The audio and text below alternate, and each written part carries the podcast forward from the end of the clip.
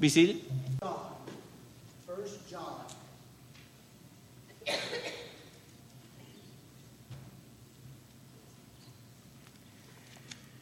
you go to chapter 2, chapter 2, and center your attention on verse 17. And the world passes away, and the lust thereof, but he that doeth the will of God abides forever.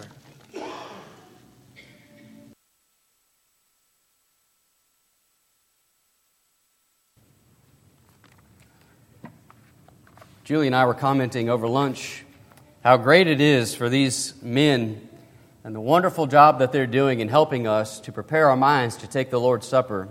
Today was no exception. Appreciate Brother Kyle and the. Uh, these men walk up here with handwritten or typed notes. They've obviously given great thought uh, into what they want to say. And uh, again, I just want to say to you men who are here and those who might hear later that uh, appreciate so much the work that you're putting into helping us with that aspect of our worship. It is, uh, it is great, and we really, really appreciate it. I had a couple things I wanted to mention before we get into the sermon tonight, and again, I'll be fairly brief, but got a text this afternoon from Jeff Morris and he said his dad, Jim, has been in the hospital for the last five or six days in the Dallas area, uh, suffering with COVID. And so he asked that we be praying uh, for his father, Jim. And so please uh, add Jim Morris to your prayer list.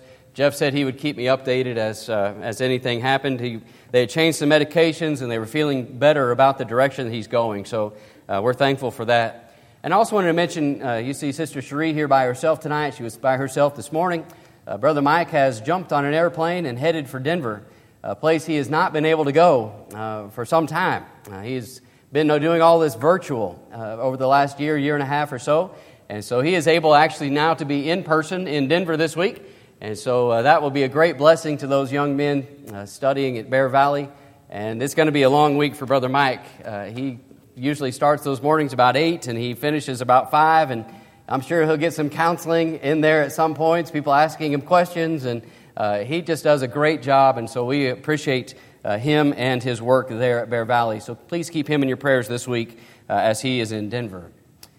It's a favorite text of, of John's in 1 John chapter 2. You look at verses 15 through 17, and well, that's just a wonderful thing to think about. It's a, Brother Jim read it for us a moment ago, and, and he says that he who does the will of God abides forever.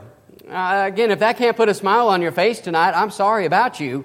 But we're talking tonight about doing the will of God and abiding with Him forever. Eternal life. That's what the Bible calls that eternal life. Uh, in Matthew chapter 25, Jesus says that there are those who are unrighteous, who do not obey God, and they will go into everlasting punishment or everlasting destruction, but the righteous will go to eternal life, everlasting life. They will abide forever with God. Now, that is a great thing for us to think about, and I hope tonight that you'll, you'll give that some great thought. Uh, before we get into this text in 1 John, I do want, we're talking about the will of God, but I want to point out something I think is important to say. Back in 2 Timothy chapter 2, there is a warning that Paul gives to Timothy in 2 Timothy chapter 2. And I just want to point this out because it will come into play in our context here in just a moment. But in 2 Timothy chapter 2, Paul has told Timothy in verse 22 to flee also youthful lusts, but pursue righteousness, faith, love, peace with those who call on the Lord out of a pure heart. And then he says to avoid foolish and ignorant disputes, knowing that they will generate strife in humility, or in verse number 24, and a servant of the Lord must not quarrel, but be gentle to all, able to teach, patient, in humility, correcting those who are in opposition, if God perhaps will grant them repentance so that they may know the truth, and that they may come to their senses, listen, and escape the snare of the devil, having been taken captive by him to do his will. We're talking about the will of God. But I want to remind you tonight that the devil also has a will. He also has a desire. He also has that which he is trying to accomplish. And that is to bring about the ruin and destruction of men's souls. That's his will. That's his MO. That's what he's about. And so, you have those who will do the will of God, abiding forever, eternal life, versus those who choose to do the will of the devil and go into everlasting destruction. I'm just reminding you of something simple tonight, and that is that we've got those two choices. We're either going to abide by the will of God, or we're going to give in and abide by the will of the devil. Those are the options that the Bible presents. Now, go running back over with me to 1 John. We are going to look for just a moment. Again, I'm not going to be too long winded, I don't think, tonight. But in verses 15 through 17, we're going to look at that context mainly. But I'm really, really interested to know what does John have to say just prior to verse 15? And so I back up to verse number 12. And John says, I write to you, little children, because your sins are forgiven you for his name's sake. I write to you, fathers, because you have known him who is from the beginning. I write to you, young men, because you have overcome the wicked one. I write to you, little children, because you have known the Father. I have written to you, fathers, because you have known him who is from the beginning. I have written to you, young men, because you are strong, and the word of God abides in you, and you have overcome the wicked one. Now, this is admittedly somewhat of a difficult text. When you look at it in the original and you see different tenses and voices that are used, uh, I, I wrote this, I have written this, I'm writing to these uh, individuals. Let's not get bogged down too far tonight, but just understand there are three groups of people that John says I'm writing to. I'm writing to fathers, I'm writing to young men, and I'm writing to little children. Right? You see that? Those are the three groups that he says. I want you to, to just think about that in levels of maturity. he's not saying, uh, Women, I'm not writing to you at all. Uh, you know what? Old ladies, I'm not writing to you. Young ladies, I'm not writing to you. Little girls, I'm not writing to you. That's not what he's doing. But he's saying, i have got these three classes fathers, young men, and little children. And I want you to think about that in maturity levels in the faith. All right? Now, when John is writing this, the church is very much in an infant state. All right? The church is uh, roughly 50 years old at this point, as John is writing. Now we're 2,000 years removed from Jerusalem in our day and time, but they're about 50 years removed from Jerusalem give or take, as John is writing 1 John. And yet he says that there are some who have been Christians for a, a longer period of time, fathers. There are those who've been Christians a shorter amount of time, young men. And then there are those who have maybe just become Christians or they're very new in the faith, little children. But notice what he says to these groups. Just go through it with me. Little children, verse 12, your sins are forgiven you for his name's sake. So these are, these are people that he's writing to who have been forgiven of their sin. In verse 13, he's writing to fathers. He says, You have known him who is from the beginning. If you go back to 1 John chapter 1, verses 1 through 3, this is a clear reference to Jesus. You have known him in the past, and you continue to know him even now. You've obeyed him in the past, and you're continuing to obey him. So your, your sins are forgiven. You've been obedient to Jesus. Young men, you have overcome the wicked one. All right, so you have not given in to the will of the devil. You have now obeyed the will of God. You see what, what we're describing? How about verse 14? We're into verse 13. You have known the Father. That is, you've been adopted into the family of God. So you've got sins that are forgiven. You've overcome the wicked one. You have obeyed Jesus. You've been adopted into the family of God. And then verse 14. Again, you've known him who is from the beginning. Again, Jesus. And again, he says to young men, You are strong, and the word of God abides in you. I'm at the end of verse 14. You see it? You are strong, and the word of God abides in you. Be strong in the Lord and in the power of his might. Ephesians 6 and verse 10. Take up the sword of the Spirit, which is the word of God the psalmist said in Psalm 119 and verse 11, Your word I have hidden in my heart that I might not sin against you. You young men, you have taken in the word of God and you are strong in the Lord. And he ends by saying, You have overcome the wicked one. Who is he describing? Christians or non Christians? Saved or not saved? It's pretty obvious, isn't it? Your sins are forgiven you. You've obeyed Jesus. You've overcome the wicked one. You've been adopted into the family of God. You are strong in the Lord, and you have the Word of God abiding in you. That is a picture of a saved person if I've ever seen one, right? Absolutely. Which is interesting to me then, how he starts verse 15. Do not love the world or the things in the world. If anyone loves the world, the love of the Father is not in him. Doesn't that interest, you? That here he has just described people who are clearly in a right relationship with God. People who have clearly obeyed the gospel. Those who have been Christians for a longer period of time, and some for a little shorter amount of time, and some for a very short amount of time perhaps, but it, nonetheless, they're saved. They're in a right relationship with God, but he gives this warning Do not love the world or the things in the world. If you love the world, the love of the Father is not in you. What does that tell you? Doesn't that tell you that whether you've been a Christian for a long time or a short amount of time, that that devil may not be done with you? Doesn't that tell you that, that whether you've been a Christian for a great amount of time or a, a short amount of time, that it is possible for you to stop loving God and to love the things of the world? Yeah, that's what that tells me. That's what John is telling these Christians to whom he's writing. It is possible for you to stop loving God and to go back into the world. That is a great possibility for you. I, uh, I would, would never say never.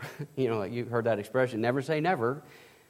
But, you know, I, I hear of, of marriages dissolving after 25, 30 years. And that just baffles me. You know, I, I think if you can make it that long, what happened? Why, What happened to that? You know, if you can be married for that amount of time, what, what would get into your life or what would happen to, to break that relationship apart? And of course, there are any number of things that we see happen uh, to those relationships and that would break those things apart. But, you know, sometimes I wonder if, well, you just get a little too comfortable in that relationship. And Satan just has a way of coming in and trying to break it up. And I'm just saying that whether you've been a Christian for a long time or a short amount of time, He's not done with you. Right? And that's what we need to be reminded about. That He's trying to break up that relationship between you and God. And so there is a way to battle against that, and that is total surrender. Do you hear me? Total surrender. That's what this context is really talking about. It's total surrender. God says, I don't need part of you or your life. I don't need a big part of you or your life. I don't need most of you or your life.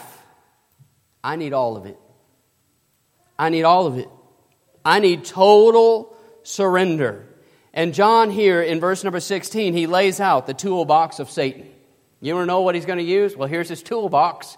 Everything basically he's going to throw at you falls into one of these three categories the lust of the eyes, the lust of the flesh, or the pride of life. You can go back to the Garden of Eden and you'll see the toolbox greatly on display with Eve and that tree and that fruit. Uh, she saw it.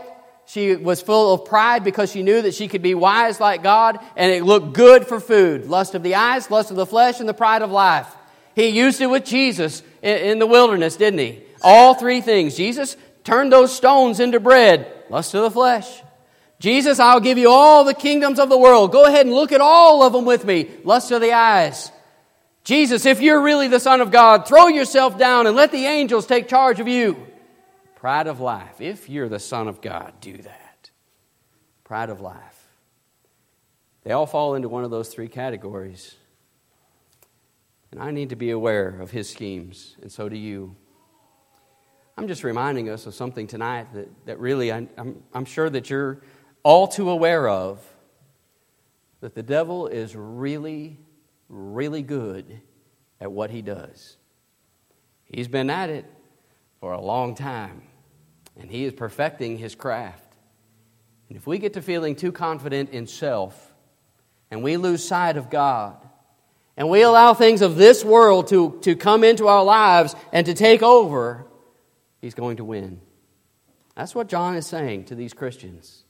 He's saying, I'm proud of you. Look at what you've done. Look who you overcome. Look at where you are in your life. Do not love the world. Now, I'll just say this in passing and move on, but that word love is found three times if you'll look in your copy of God's Word in verse 15.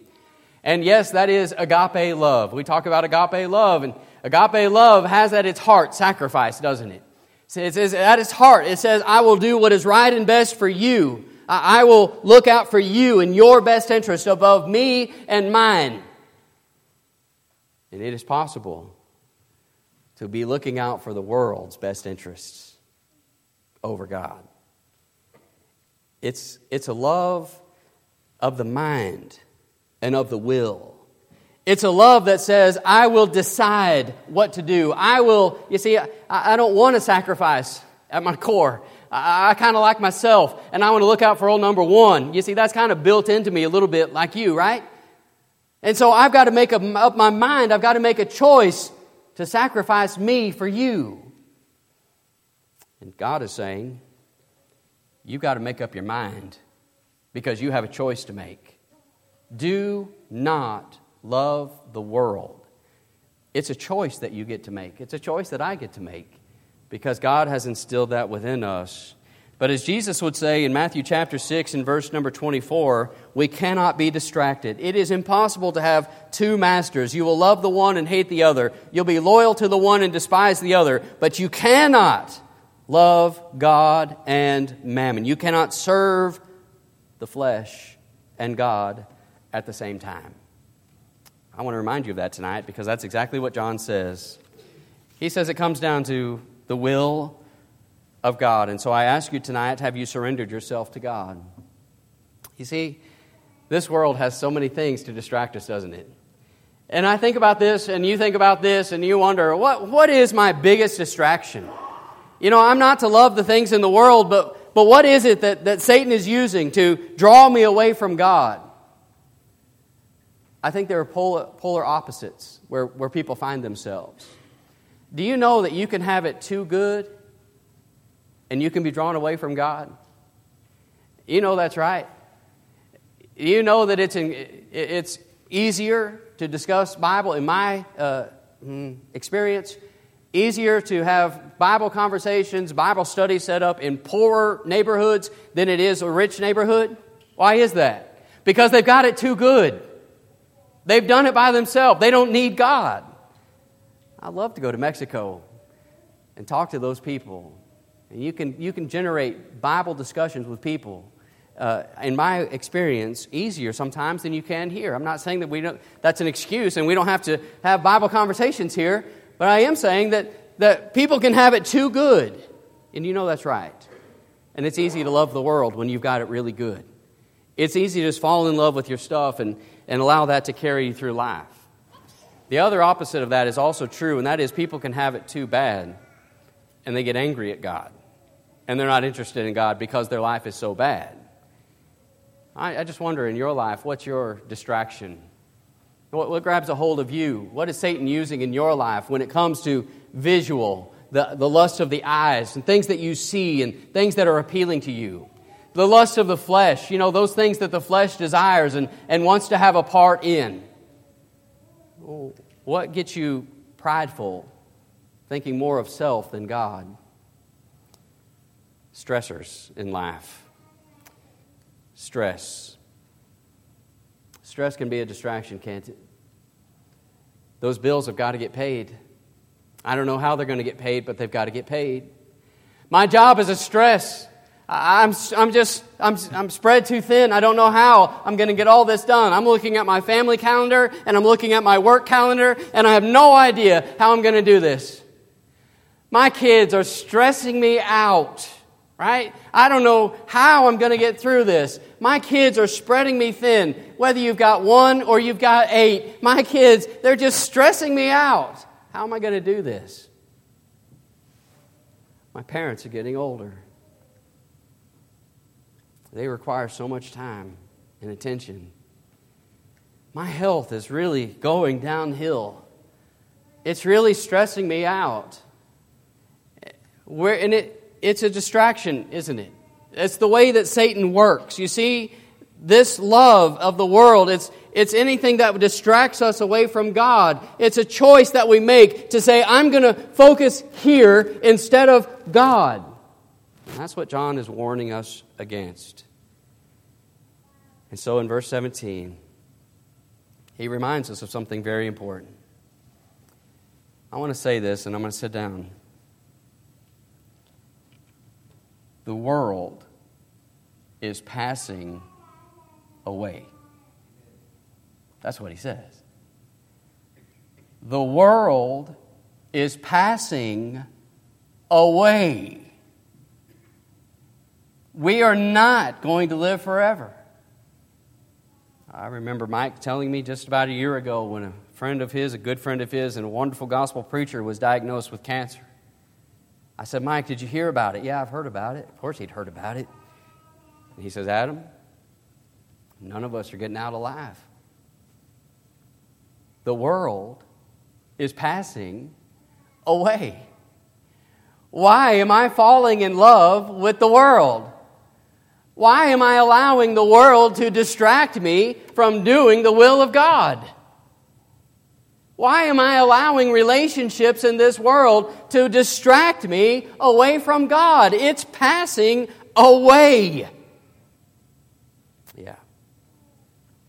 But he who does the will of God continues to do the will of God abides forever.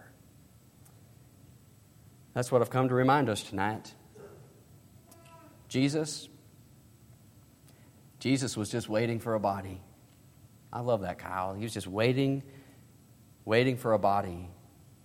When the fullness of time had come, when it was exactly the right time, the body was ready, and our Lord was willing to do his Father's will. I just want to follow his example. I just want to strive to love Him more.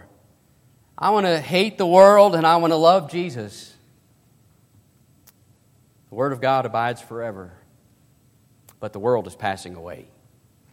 This world is going to melt with fervent heat. It's all going to dissolve. That's what Peter says. And that's what we want to be reminded of. And so tonight, as I, again, get ready to sit myself back down and, and you think about these things, and I hope they'll stay with you, I hope they'll stay with me.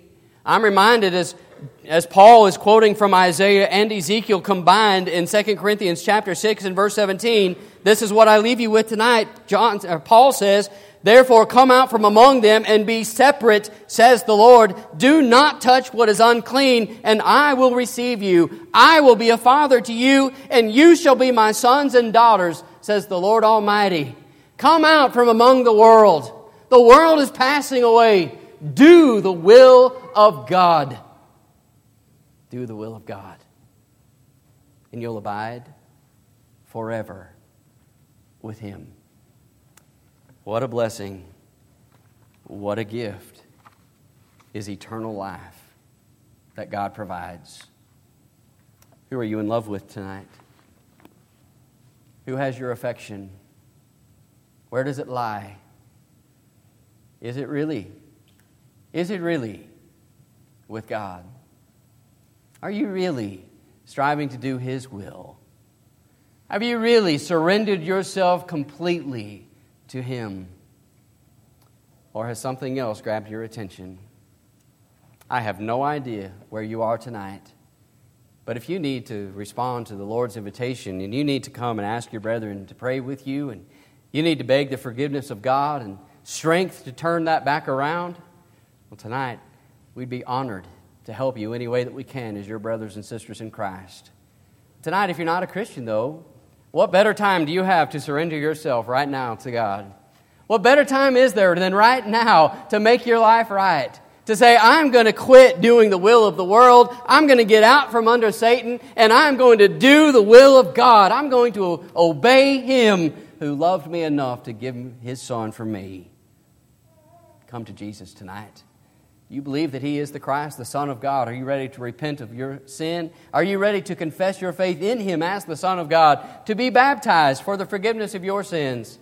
Tonight, everything is ready. This is the time. Respond if you must, respond if you need to. All together we stand and sing.